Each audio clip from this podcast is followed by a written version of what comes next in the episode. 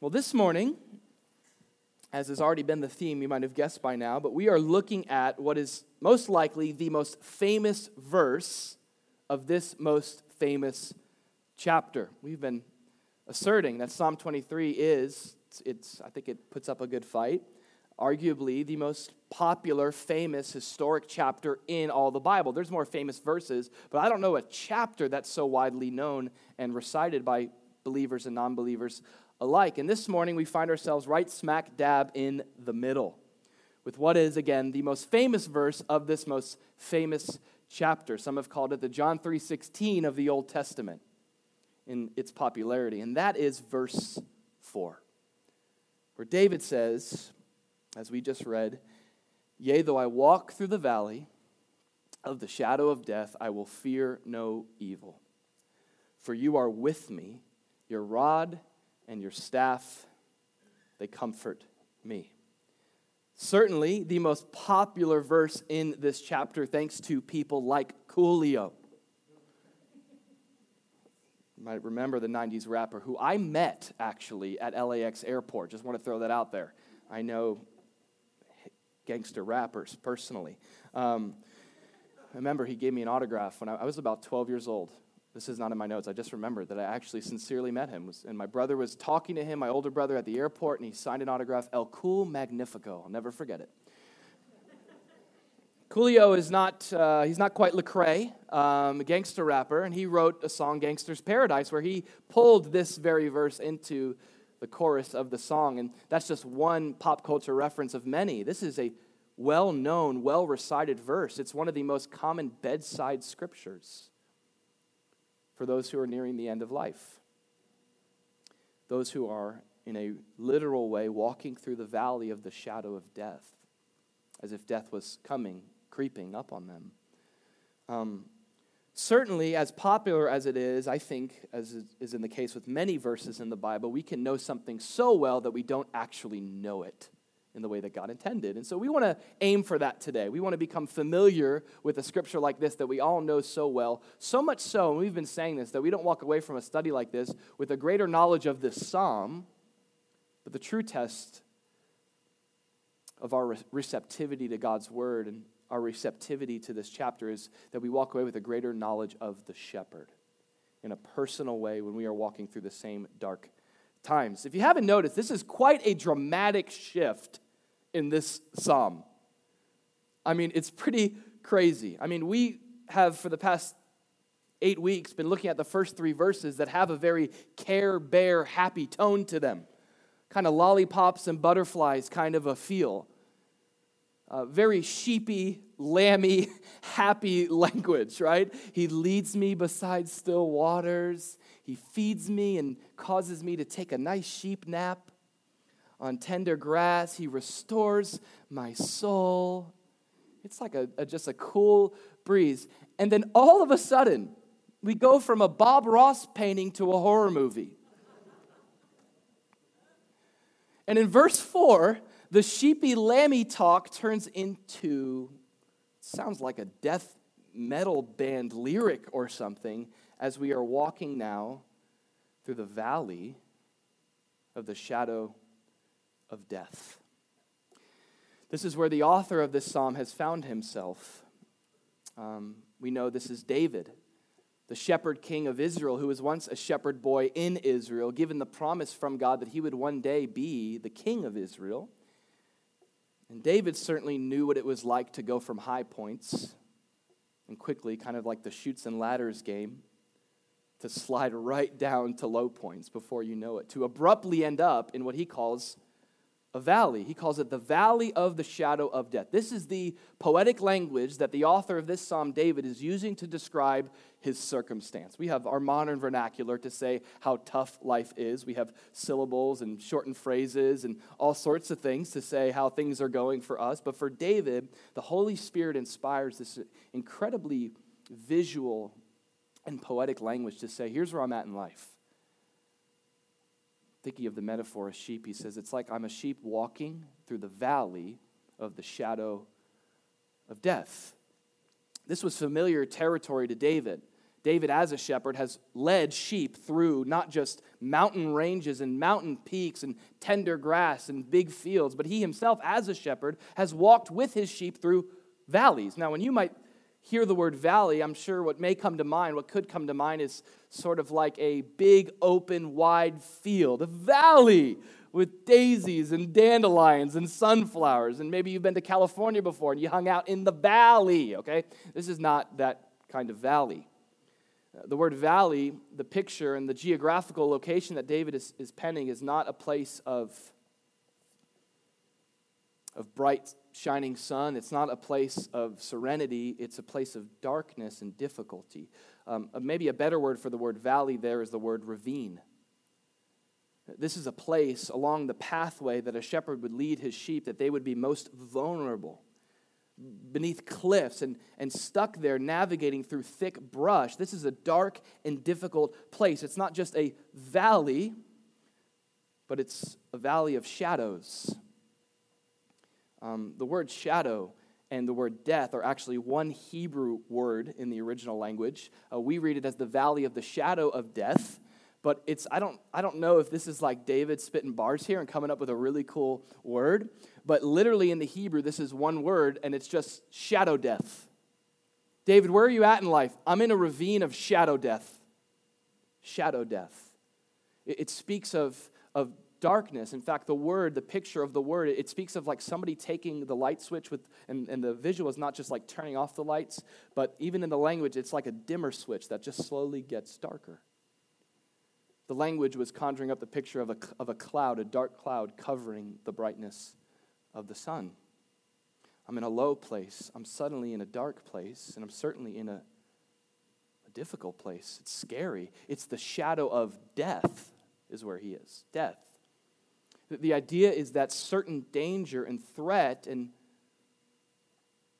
and well, predators are around the corner. In, in, this place of the ravine, it was a very vulnerable spot. You had the low ground. All right, for all my Fortnite people, you know that's not a place you want to be.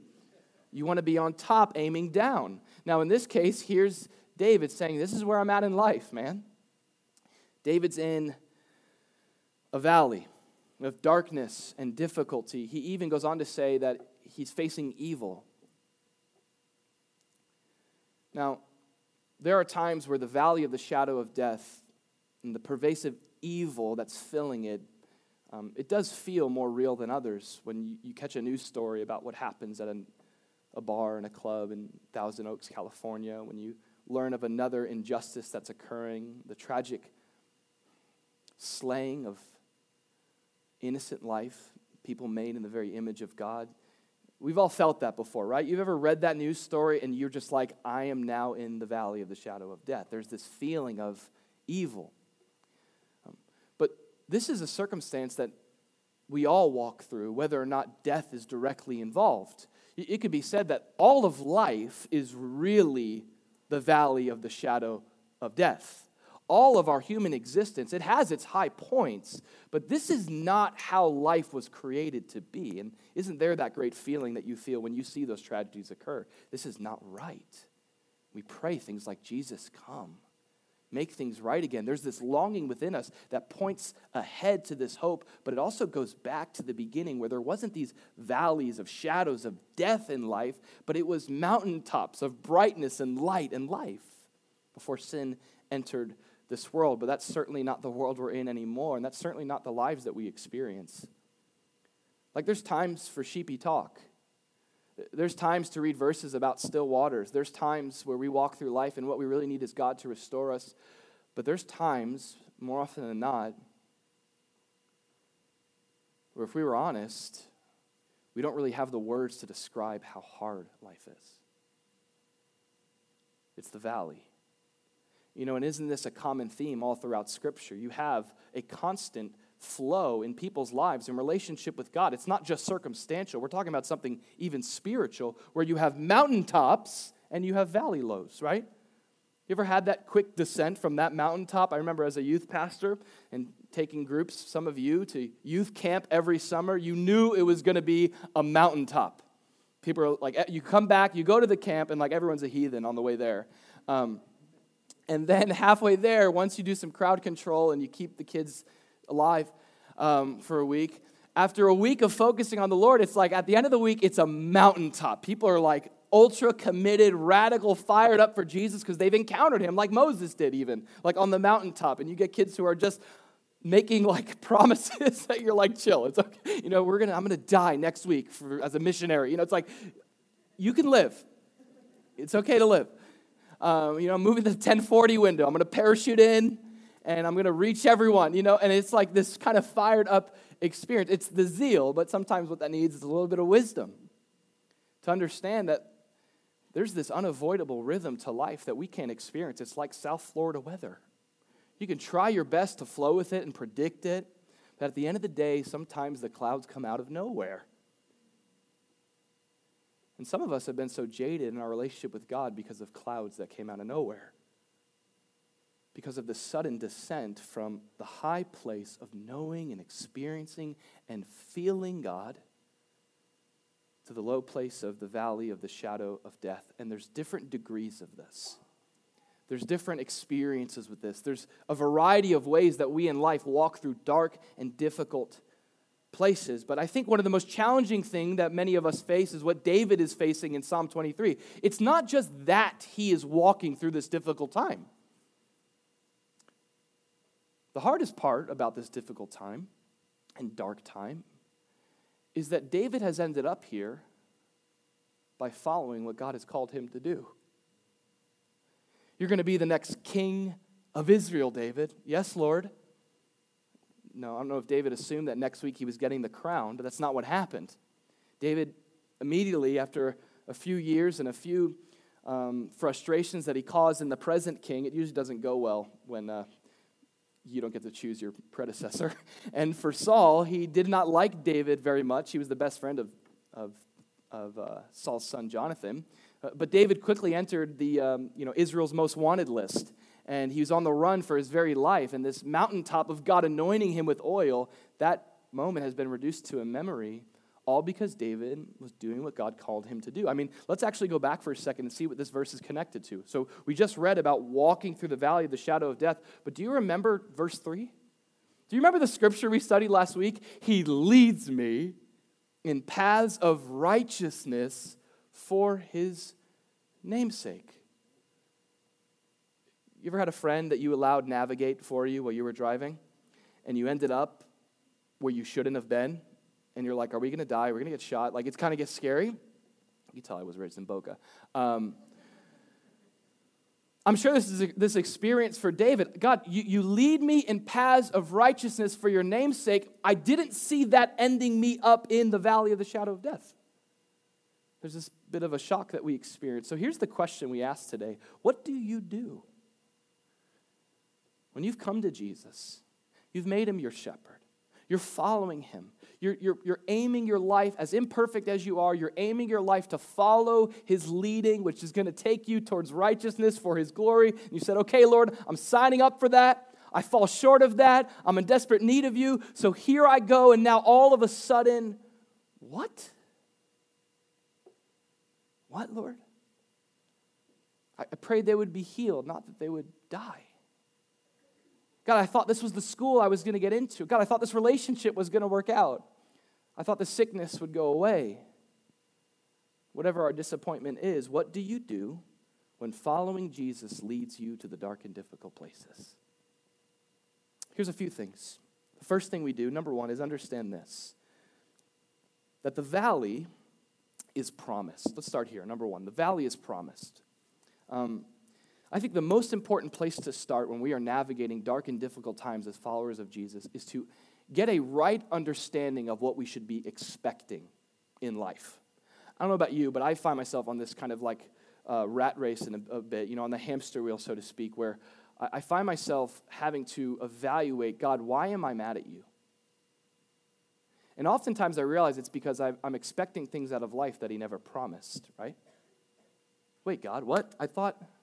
I thought smooth paths, still waters. Pa- I thought paths of righteousness was going to be like ice skating, like woo, you know? What?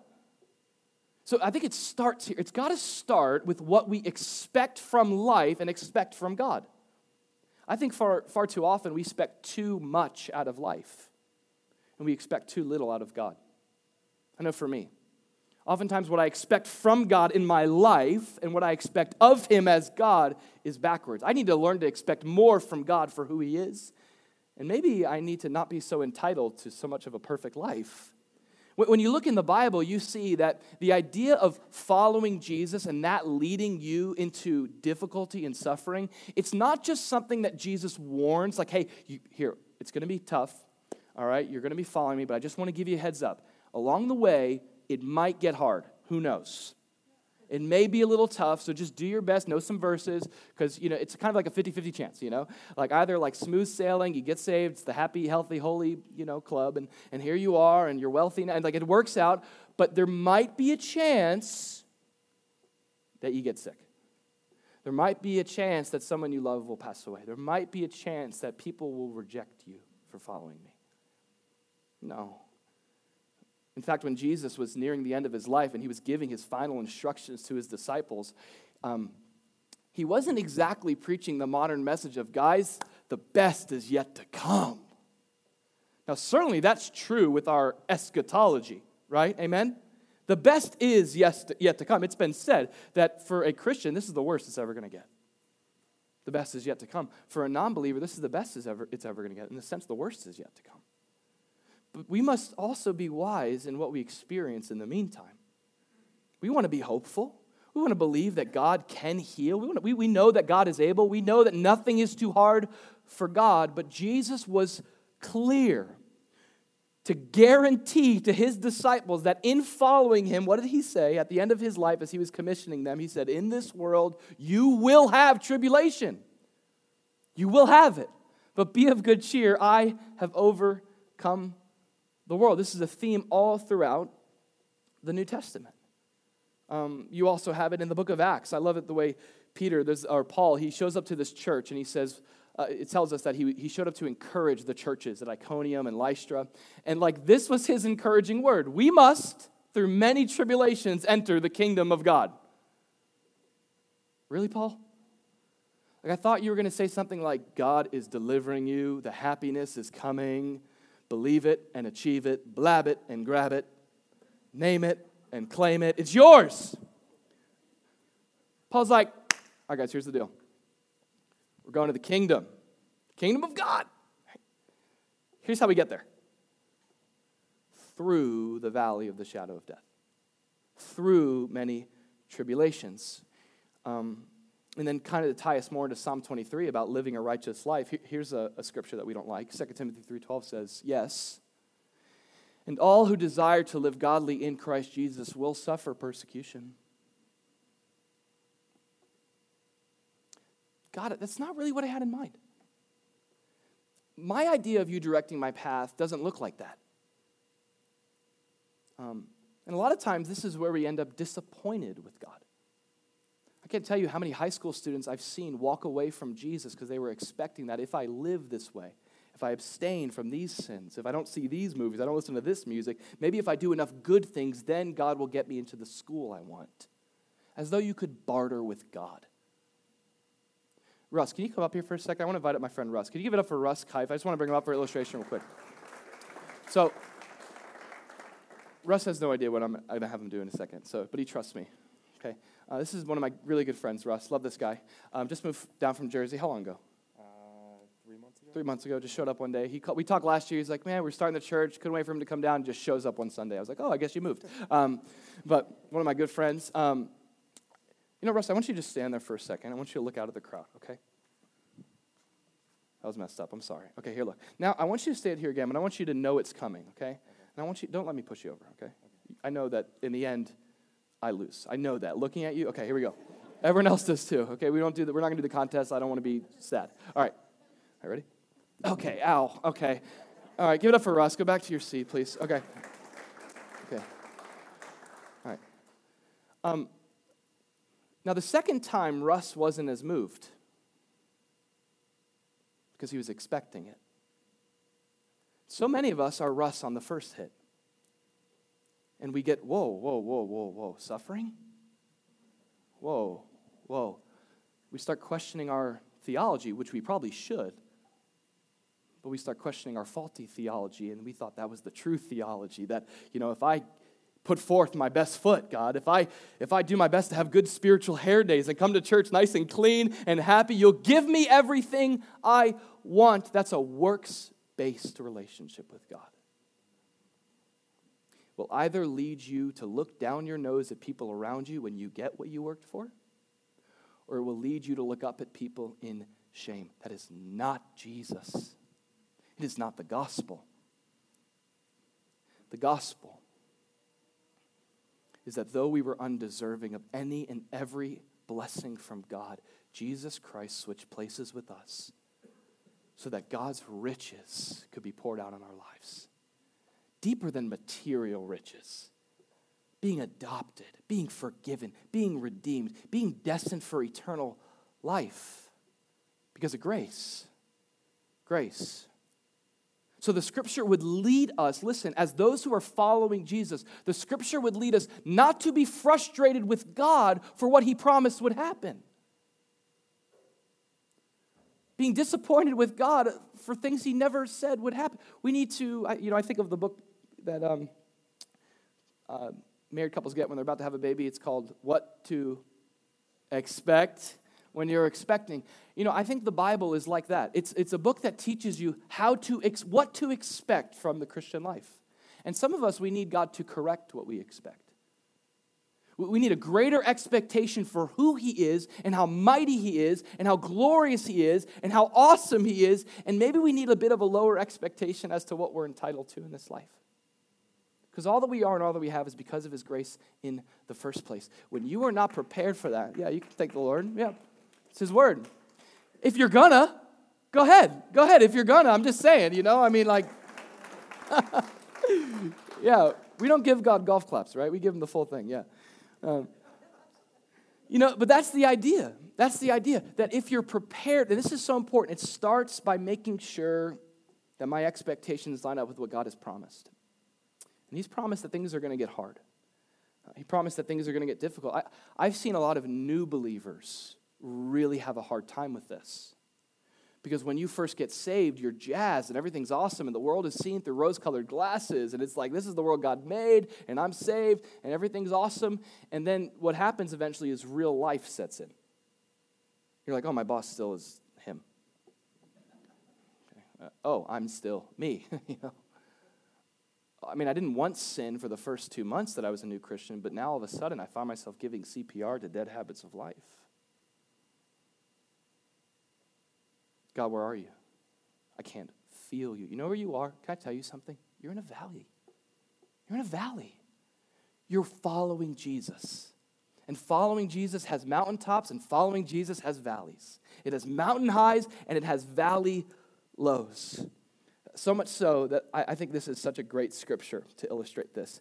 1 Peter 4, I love the way that it just kind of culminates. Peter says, Do not be surprised at the fiery trial when it comes upon you to test you, as though something strange were happening to you. This is where this language gets. It's, it's, I mean, I could have gave you eight more references about the promise of what life is going to look like. But Peter just, I love Peter. Don't you love Peter? He's like, guys, it's not weird.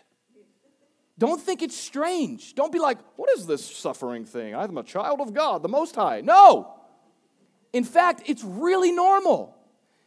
In fact, according to Jesus, I wouldn't be so worried about your suffering. I would be worried about your easy life. You go, man, I don't have these problems. So maybe you're not following Jesus. No, I'm not preaching a poverty gospel. Don't hear me there. But I'm certainly not going to preach a prosperity gospel either. But we need to understand that there's promises in this world about the difficulty to come. Again, the valley, it's promise. So this is where it starts. I think this is so huge that, that we should expect it. We should expect it. When, like Russ, when we're expecting it, I think we'll be less moved. Less moved, knowing that it was coming. Write this down, number two, though. We also need to see that not only is the valley promise, but this is the best news of all. It's not an accident, it's purposed. The season you're in is not an accident. David said it this way My times, God, are in your hand. And some of us think that it was only the good times that were in God's hand. But we need to see that God has a purpose for not just generally speaking all of our life. You know, we love that phrase God has a purpose for my life. But what about when life you know what? The Christian movie version is what about when life stinks, okay? What about when life is, is really tough? God, do you have a purpose for my life now? Um, and here's what's pretty interesting a, a, sh- a shepherd knows this. Sheep often don't know what the shepherd knows, right? So we're like the sheep often in the valley going, What's going on here? But a shepherd would know. David knew as he's writing this, he's able to write it with such confidence because David knew as a shepherd that there was actually a purpose for the valley. You see, during the fall seasons and the, and, the, and the different winter seasons, a shepherd would migrate and he would travel with his sheep to go find other pasture. And it was often at the base of the mountain because of all the snow on top of the mountain that the shepherd would have to lead the sheep through, and they would make their way into spring and summer again. And it was through that ravine that they would end up to higher places that they would never get to if it wasn't for the valley. The valley, listen to this, in shepherding terms, the valley was, and it was the only pathway to the higher point, to higher ground. Could it be that God loves you enough to take you through what you're going through because He knows what's going to come out on the other side. We all want higher ground, but we don't want the valley, right? God, can you like airlift me to higher ground? Like Coast Guard style? Like I get saved and it's like, okay, I want to be like, I want to like be fully dependent on God. I want to have like the craziest faith in the world. I want to trust Him through through it all. Okay, just like put that in me. Go, boom, and like that's that's just not how life works. That's not how God works. That's not how Jesus worked with his disciples. All this would happen from time to time. It's so fun to watch.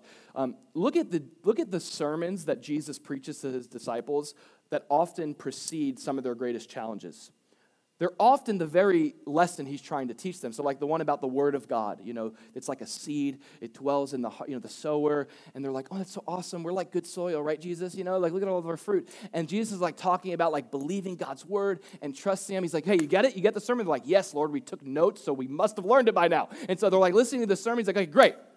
Let's get in a boat." Now, it's kind of 50 50 when Jesus is getting a boat with me, okay? He could be napping, it could be good, he could be preaching a sermon, or you could be walking through the, the boat of the valley of death, okay? Um, and in this case, it was, let's go. And it was in this storm that their faith was actually tested, it was actually revealed. See, the Word of God really hasn't transformed your life until you start walking it out and experiencing it. My hope and heart here on Sunday morning is to deposit some seeds and kind of give a push start to the work God really wants to do in your life tomorrow. That's really when the sermon is received. That's really when God's word is received, is when it's walked out and tested. You see, there's a purpose for that valley. That's the place of testing. Um, 2 Corinthians 4.17 says this that for our light affliction, which is but for a moment, is working for us a far more exceeding and eternal weight of glory. So, this is the language, and this is, again, one of many scriptures that talk about how God does this, how God uses our pain as a pathway to higher ground. And, and let me just take a moment to say that that doesn't minimize pain. It's not, that's not what we're meaning to do, that's not what God's word does here. Um, I know for me and the pain that I've walked through, the loss that Brittany and I have walked through, it wasn't in figuring out what we didn't know about the pain that brought healing. It was leaning on what we did. Sometimes that's all you can do. When you don't know and you don't understand, lean on what you do. This is often how God will minister and heal his children. They come to him with questions and they go, God, I want an explanation. And God goes, I got something better. I have a revelation of who I am. Something you've always known, but maybe not in the way that I wanted you to. So you're walking through this productive, purpose filled season. And it's only God that can do this with trial. Only God. I love the word, and this stuck out to me. I never read it this way, but I love the phrase working for us. Trials. It's only God that can take um, the enemies of our trials and make them our employees that work for us. Think of it that way. In Christ, what's working against you becomes something that works for you.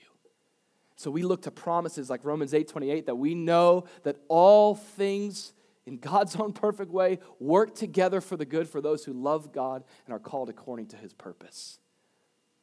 God takes our trials and he employs them for our service for his glory.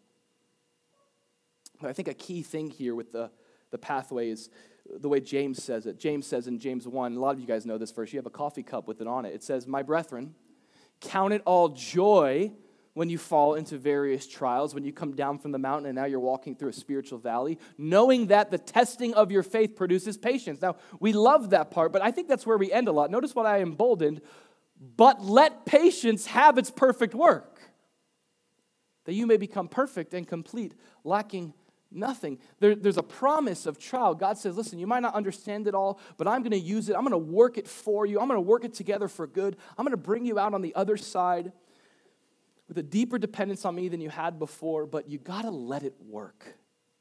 You got to press through. You got to press through. It's through the valley. This is the biggest thing. We need to understand this as a Christian. Your valley is not your end destination because you have a shepherd and He's leading you through that valley. And the hard truth about this is that the only way out is through.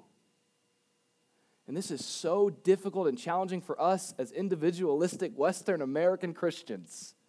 Because what is our highest priority and value here in the West? Well, it's my personal comfort and happiness. So I look for any way in life to escape from my pain, not dive into and face and walk through my pain. So I know a God that can deliver me from my trial, but I, I, might not be as familiar with a God who wants to deliver me in my trial and walk me through my trial. Press on is the word of Scripture.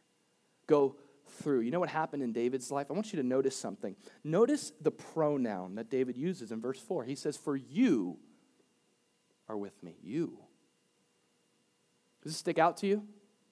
Did you know for the past three verses, David has been referring to God as what? He. He. Isn't it interesting how trial has a way to make a distant God all of a sudden really personal and near?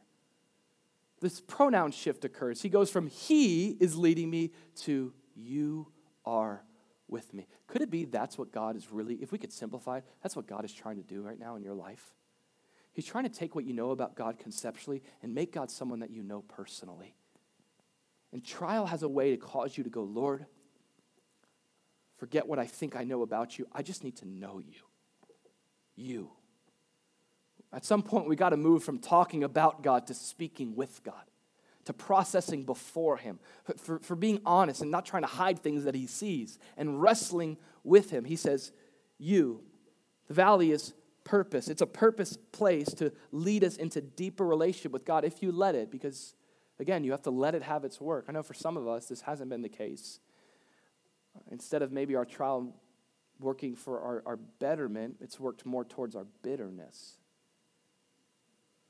And instead of it drawing us near to God, it's caused us to drift away from God.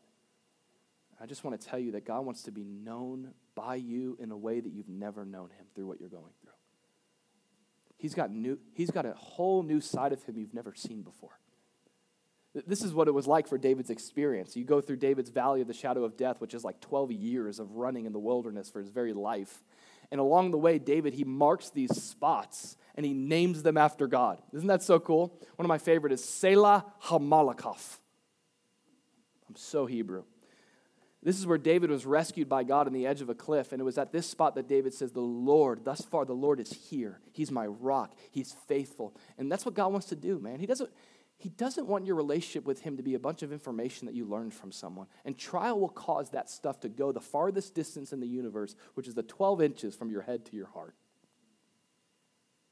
And you go, wow. And I, have been able to do this, especially if you journal, communicate with God through writing. You're able to look back on your life and you can kind of name seasons after God. And you don't let the trial name the season, you let God name the season. Lastly, the valley, let's write this last one down. The valley is purchased. So we know that the valley is promised. It's promised. We got to plant our feet. We don't need to be moved. Paul said in Acts 20 24, none of these things move me because I, I knew what to expect. I wasn't T boned by life because I expected from life what God promised, and I was able to fortify myself in Him, knowing what was promised. I know that the valley, I know that dark times are promised. I also know that the grace of God causes the valley to be purposed, that God can even use the darkest of days, the deepest pits, the most difficult valleys to work towards me knowing Him in a greater way as I lean into Him. And lastly, write this down the valley is purchased. Purchased. What do I mean by this? Certainly, it's a P word that ends with SED, but that's not all. Um, you see, shep- shepherds or sheep owners are also landowners. They're landowners. So, as a shepherd leads his sheep, as we've been reading about where he leads them green grass, still waters this is not just a hodgepodge of shepherds barring each other. Can I get some of your grass for my sheep? Is that good? Okay, thanks. I mowed your lawn for you. Thank you. You know, that's not what's, going on here. There's certain jurisdiction and respect and private land, and there's, uh, there's a sense of admiration and respect to your fellow neighbors. And the idea here is as David is walking through this valley with his shepherd, David knows that in his mind, though this valley is a dark place, it's not outside of his shepherd's jurisdiction. He owns it all. So David says, even in this valley, do you guys see the thrust of this verse? You are with me. You're with me, God. Um, God, you don't just own the mountaintops of my life, you are present and you are in full ownership of the valleys in my life. It's within your jurisdiction, even though the evidence around me is on the contrary, making me feel like you're nowhere near me. Thank you for the promise. I love what Zach prayed. Whether we make our bed in hell or we ascend to the highest, highest points of the earth, God is with us. Now, this was something that fortified David in his faith.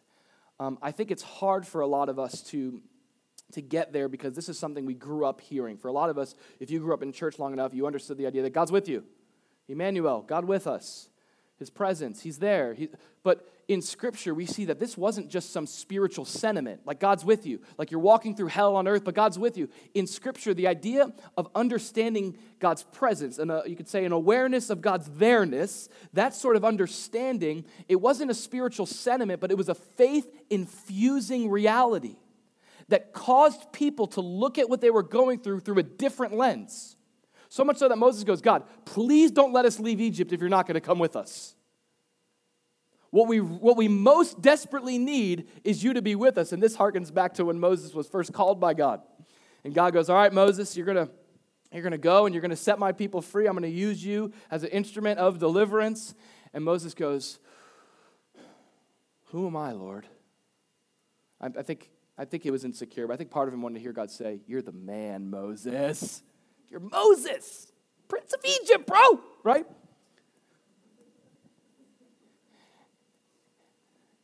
And God goes, I'll be with you. Who am I, God? Um, you're someone I'm with. That's more than you could ever want to be in life. That's enough. Jesus said, I'm going to be with you always. And what this should do to us is should cause us, like David, to look at what we're going through as something that God's going to get us through because He's with us. He owns it, He's a part of it. Um, I like how Isaiah 43 says it. When you pass through the waters, God says, I'll be with you. This is Israel's history and through the rivers they shall not overflow you. When you walk through the fire, you shall not be burned, nor shall the flame scorch you. This was the presence of God was such a faith infusing, game changing reality that David could even look in the face of evil and say, I'm not afraid. The Lord is my light and my salvation. Of who can I be afraid if God's with me? Because if God's with me, who could be against me? And this is the promise of God's word for his people. Not meant to just be thrown around lightly, but meant to be held on tightly to. God, you're still with me. And it causes me to look at what I'm facing unafraid. And I love this because, God, you know what I'm looking at? I'm just looking at, I love this, shadows. Shadows. That's what he said. It's the valley of the, notice he didn't say the substance of death, the shadows of death. And shadows have a way, don't they have a way of, of leading you to see an illusion that's not really there? Come on, you remember being, I was going to say 12 year olds, but 12 years old, but you remember last week in your house? when the lights were off. Like I remember the home, Brittany and I, we, have been in our new home now since March, but I remember like the first couple nights I was in there, it was like, what is this place? Who's in that corner? And just the way that like the closet's opened and like my son's like Chewbacca mask is on. It's Chewy, but he's on the closet door. And just the way that the light from the outside light post thing is projecting in, all of a sudden that innocent Chewbacca is terrifying on the shadow. Shadow figures. Come on, you've done it with the puppets. You know, like, you know what I'm saying. In fact, did you know there's this, uh, this really interesting category of art that, that, that sort of plays into this um, reality of light and, and shadows and depth. And what they do is they take garbage and they project a light on it, and it creates this illusion to be something that the substance isn't.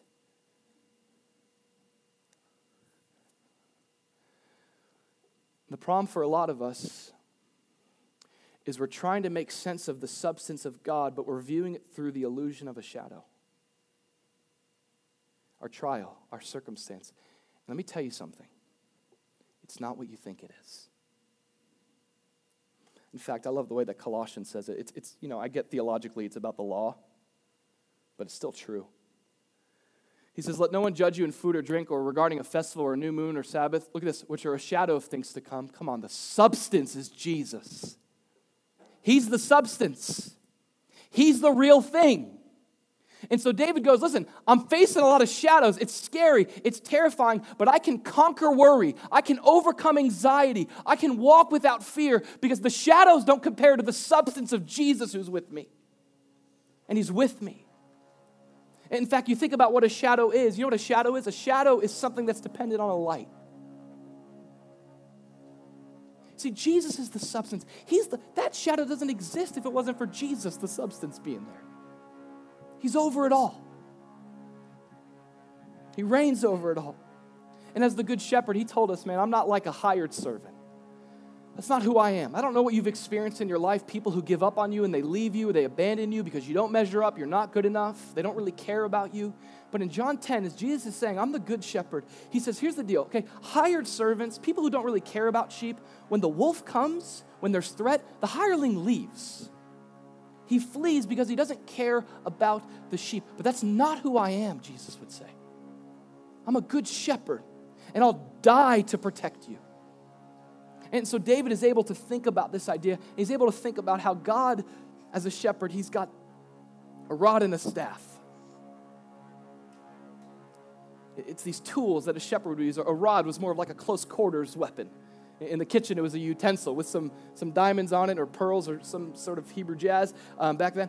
It would be a scepter, a staff, kind of traditional. It's got the hook, you can pull them along. But, but God's own special care and his ability. David goes, Listen, I know what I'm looking at is really scary. I know it's really difficult. I know I'm worrying a lot. I know I'm terrified. But thank you, God, that you're a shepherd. And what that means for me is though I'm walking through this, you're going to be the one to protect me. You're going to be the one to carry me through. I know it feels like the end, but God, thank you that your vision goes beyond mine. Thank you that you can see better than I can see. And your rod and your staff, just the fact that you care for me, God, that brings comfort to me. There's comfort in knowing that God's with you, that you're not going to be overwhelmed by what you're going through, that He's the substance.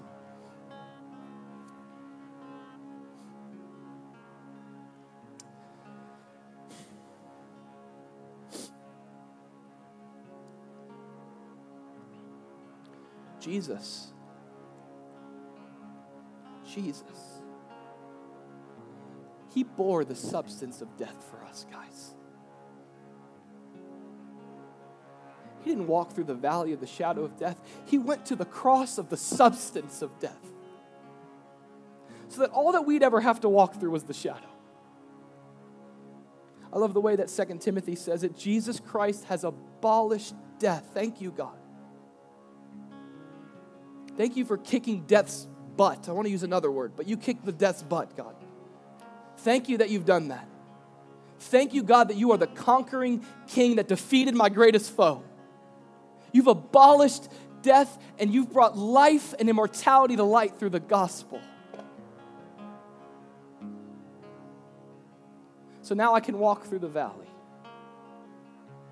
I expected. I knew, I knew that, listen, I knew that I wasn't getting handed an easy cards in life. I knew this was going to be hard following you. But I can walk through this valley knowing that, that you have a purpose for every time and every season in my life, even if, even if I don't see it. Even if it's just for me to go from knowing you as He to now knowing you as you. You have a purpose.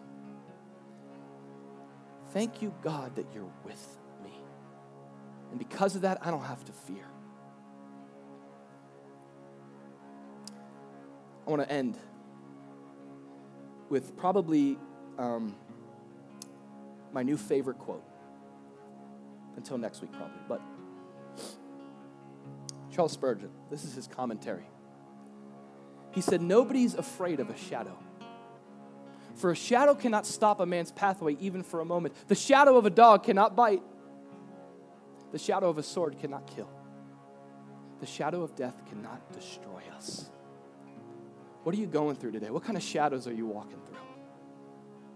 What would it look like for you to come to Jesus and see him as your shepherd, who's overcome your greatest threat, who's secured your greatest hope, who has a rod and a staff, and he's with you with what you're walking through, and he's going to get you through what you're walking through as you follow him. When you encounter that Jesus, that good shepherd, you'll say, Man, this is hard. Man, this, this is really difficult. Man, I don't know how I'm going to get through this, but you're with me. And you're going to carry me through, God. You're going to see to it. I didn't sign up for this thing, you enlisted me. You saw the end before the beginning. You saw my days as they were being yet formed, Lord. So help me trust you. Help me follow you. Help me get really close to you and not naturally get far from you. Can we just allow this to be a space where we get close to Jesus for a second? Song's to play. Whatever that looks like for you, you want to come up, get prayer, you want to kneel at your seat.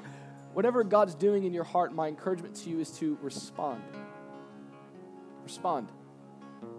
Jesus is here. Our good shepherd's with us now.